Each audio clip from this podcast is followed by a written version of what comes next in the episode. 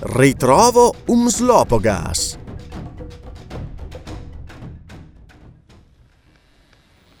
Erano trascorsi circa tre mesi da quell'incontro.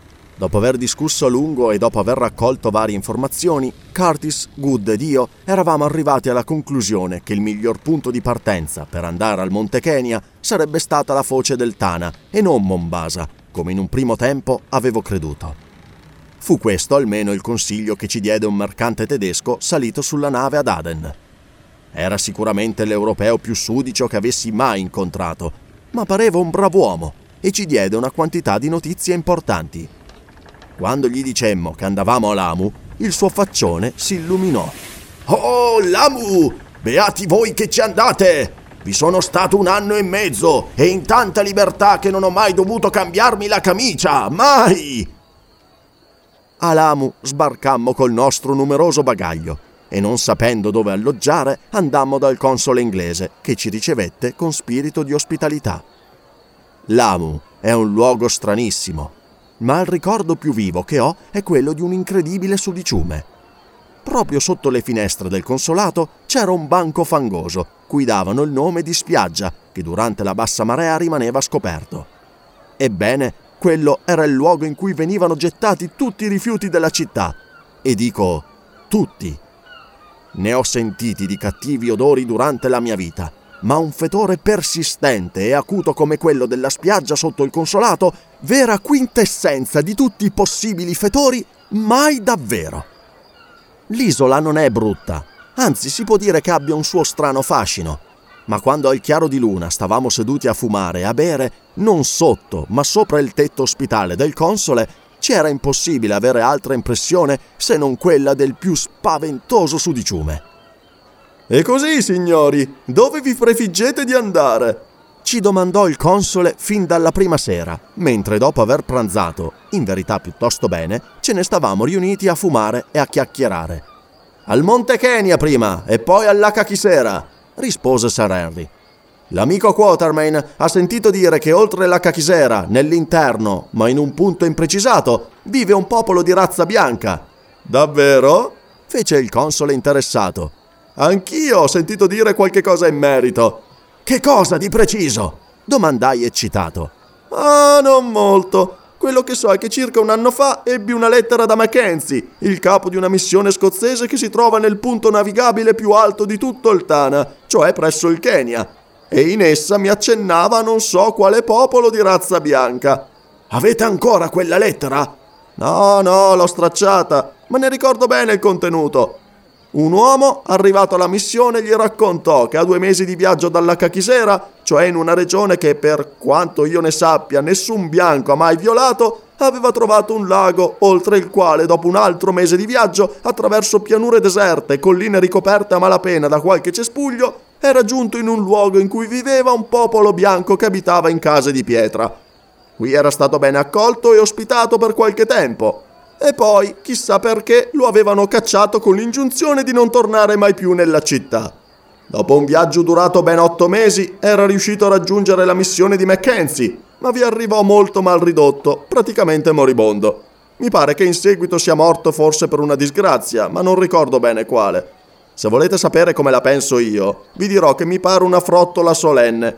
Comunque, se desiderate appurare qualcosa di più preciso, vi consiglio di andare da Mackenzie.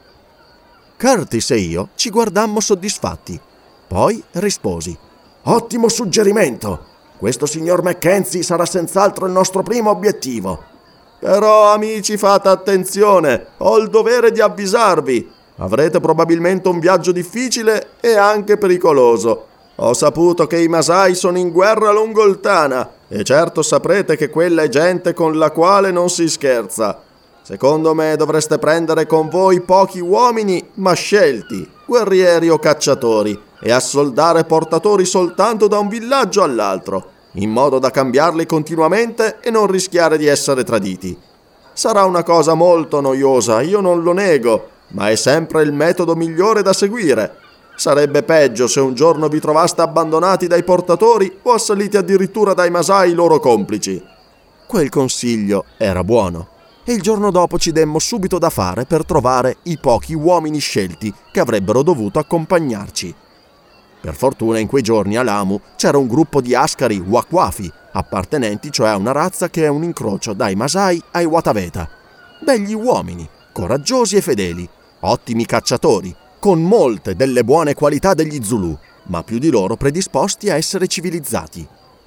Avevamo saputo che di recente avevano accompagnato in un lunghissimo viaggio un certo Judson, partito da Mombasa e giunto sino al Kilimangiaro, il quale però disgraziatamente era morto per febbri nel viaggio di ritorno, appena una giornata da Mombasa. I bravi Wakwafi lo avevano sepolto, poi erano venuti a Lamu a riposarsi per qualche giorno. Li trovammo senza troppe difficoltà in una capanna di fango in fondo al villaggio. Tre di essi erano seduti fuori. Il loro aspetto ci parve rassicurante. Cautamente spiegai loro il motivo della nostra visita, ma ancora prima di lasciarmi finire dichiararono di non essere disposti per il momento a nuovi viaggi. Erano stanchi e molto rattristati per la morte del loro padrone. Volevano solamente ritornare a casa e riposarsi a lungo. Domandai, un po' scoraggiato, in quanti fossero. Erano in sei gli altri tre dormivano nella capanna. Infatti, proprio in quel momento apparve sulla soglia, sbadigliando, un uomo alto e robusto, dal viso piuttosto incavato. Il corpo magro era un fascio di muscoli e nervi. Sobbalzai addirittura dalla sorpresa. Non era quello un wakwafi, ma un autentico Zulu. Portava la barba corta, un po' brizzolata, e aveva un'aria di nobiltà non rara nel suo popolo ma più marcata in lui. Lo riconobbi immediatamente, sebbene non lo vedessi da circa 12 anni. Sei tu, un Slopogas! Come stai? Dissi lentamente in lingua Zulu, che conoscevo benissimo, data la mia lunga permanenza nello Zululand. L'uomo che così avevo interpellato e le cui eccezionali imprese erano addirittura leggendarie fra gli Zulu, trasalì e la sorpresa fu tale che per poco non si lasciò cadere di mano la scure di guerra, una formidabile arma dal manico formato di un corno di rinoceronte, rafforzato intorno con filo di rame. Anche lui mi riconobbe subito e cominciò a salutarmi con le più svariate frasi di elogio, alla maniera degli Zulu. Magumazan! Salute, o uccisore di elefanti! Salute, o distruttore di leoni! Salute, o potentissimo capo! Salute, o tu che quando stringi la mano a un uomo gli resti amico fino alla morte. Salute, o padre. Salute. Ia, basta coi saluti, um slopogas. Lo interruppi un po' infastidito da tutti quei complimenti. Ma sei proprio tu, o grande, o saggio, o tremendo Macumazan, il cui occhio di cacciatore mai ha fallito. Proseguì imperterrito. Sappi che un uomo venuto dal Natal mi disse che Macumazan è morto la terra non lo vede più. Questo accadeva anni or sono. E invece proprio in questo strano luogo ritrovo il mio amico, il mio padre. Non c'è dubbio, vecchio leone, sei proprio tu. Un po' più grigio, ma sempre con gli stessi occhi penetranti, sempre. Insomma, finiscila! Tagliai corto, anche se avevo notato che quelle lodi sperticate facevano un certo effetto sui tre wacquafi seduti e sugli altri due usciti nel frattempo dalla capanna. Dimmi piuttosto, che fai qui con questi uomini, tu che eri un grande capo nello Zululand? E come mai ti sei allontanato dalla tua terra? Un Slopogas si appoggiò al manico della scure. Il suo viso divenne triste. Padre, ho molte cose da raccontarti, ma non posso parlare davanti a questi un fagozona. Qui un'occhiata di disprezzo verso i Wakwafi, cui dava quell'appellativo che significa gente da nulla. Quello che ti posso dire è che una donna mi ha tradito cercando di farmi uccidere e coprendo di vergogna il mio nome. Era una delle mie mogli, capisci? Ma sfuggì a coloro che erano venuti per uccidermi. Ne colpii tre con la tremenda. Eccola, questa scure che certamente ricordi. E tutti e tre morirono. Poi dovetti fuggire. Tu sai, Omakumazan, che nessuno correva meglio di me. Anche ora che invecchio il mio piede è più agile di quello di un antilope. Quelli che dovevano uccidermi mi inseguirono. Vidi la donna che mi aveva tradito mentre stava attingendo acqua alla fontana. E benché stessi correndo, la colpii con la scure facendole volar via la testa. Infine i messaggeri di morte persero le mie tracce. Ma io per tre mesi camminai, padre, riposando solo di notte, correndo senza meta finché incontrai il cacciatore bianco che ora è morto, e mi unii a lui.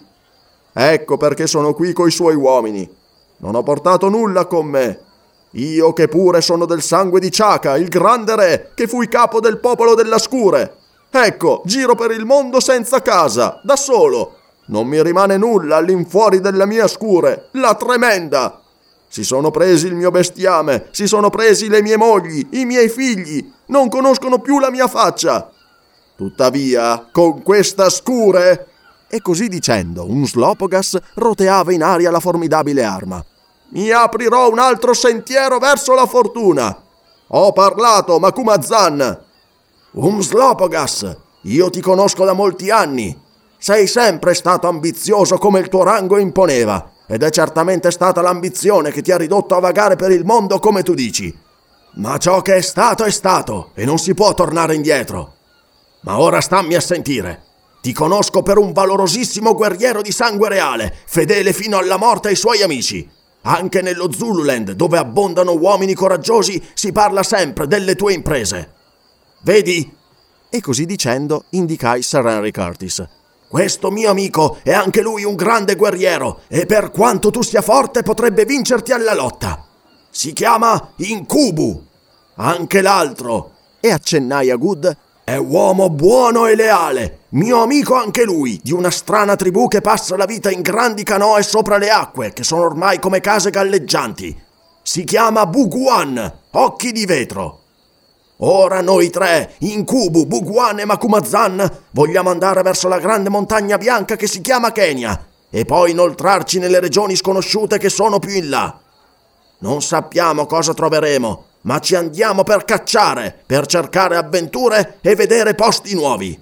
Ci siamo stancati di restare seduti nei nostri kral oltre le grandi acque. Vuoi tu venire con noi? Avrai il comando di tutti i nostri uomini ma io non so cosa ti potrebbe accadere. Potrai trovare la fortuna, o forse anche la morte. Mi proponi di tornare di nuovo insieme come quando combattemmo a fianco a fianco nello Zululand? Rispose Umslopogas. E sia, Makumazan, vi accompagno volentieri, tu e i tuoi amici Incubu e Buguan. Venga la fortuna, venga la morte, per me è lo stesso, purché possa combattere con questa scure e uccidere. Taci! Lo interruppi deciso. Ricordati che combatteremo soltanto per difenderci e non per il gusto di uccidere. E ora ascoltami. Abbiamo bisogno di uomini, ma né quello. E così dicendo indicai il Wakwafi col quale avevo parlato e che si era allontanato di qualche passo né i suoi compagni vogliono seguirci perché dicono di essere stanchi e bisognosi di riposo. Non vogliono venire? ringhiò un Slopogas. Dov'è quel cane che dice di non voler andare con mio padre quando lui lo ordina? Qua tu! E con un grande balzo fu addosso lo spaventato Wakwafi, lo afferrò per un braccio trascinandolo davanti a me. Poi, scrollandolo furiosamente, continuò. Cane! Sei stato tu a dire a mio padre Makumazan, al grande Makumazan, che non volevi andare con lui? Dillo ancora una volta e morirai! Dillo e vi staccherò la testa, a te e a quei sciacalli dei tuoi compagni! Hai dimenticato come ho trattato quel tale che non voleva obbedire ai miei ordini? Sì, sì, verremo con l'uomo bianco! balbettò Lascaro tremando. Con l'uomo bianco! ribatté Umslopogas simulando un furore che probabilmente non sentiva, ma era per impressionare sempre di più il Wakwafi. Ma di che parli, cane insolente? Verremo col grande capo bianco, volevo dire. Ah, così va bene, fece un Slopogas con voce raddolcito, lasciando andare il Wakwafi mentre gli altri osservavano la scena atterriti. Del resto lo sapevo che siete brava gente e che avreste accettato subito. Si vede che questo Umslopogas ha un grande ascendente morale sui suoi compagni, osservò ironicamente Good.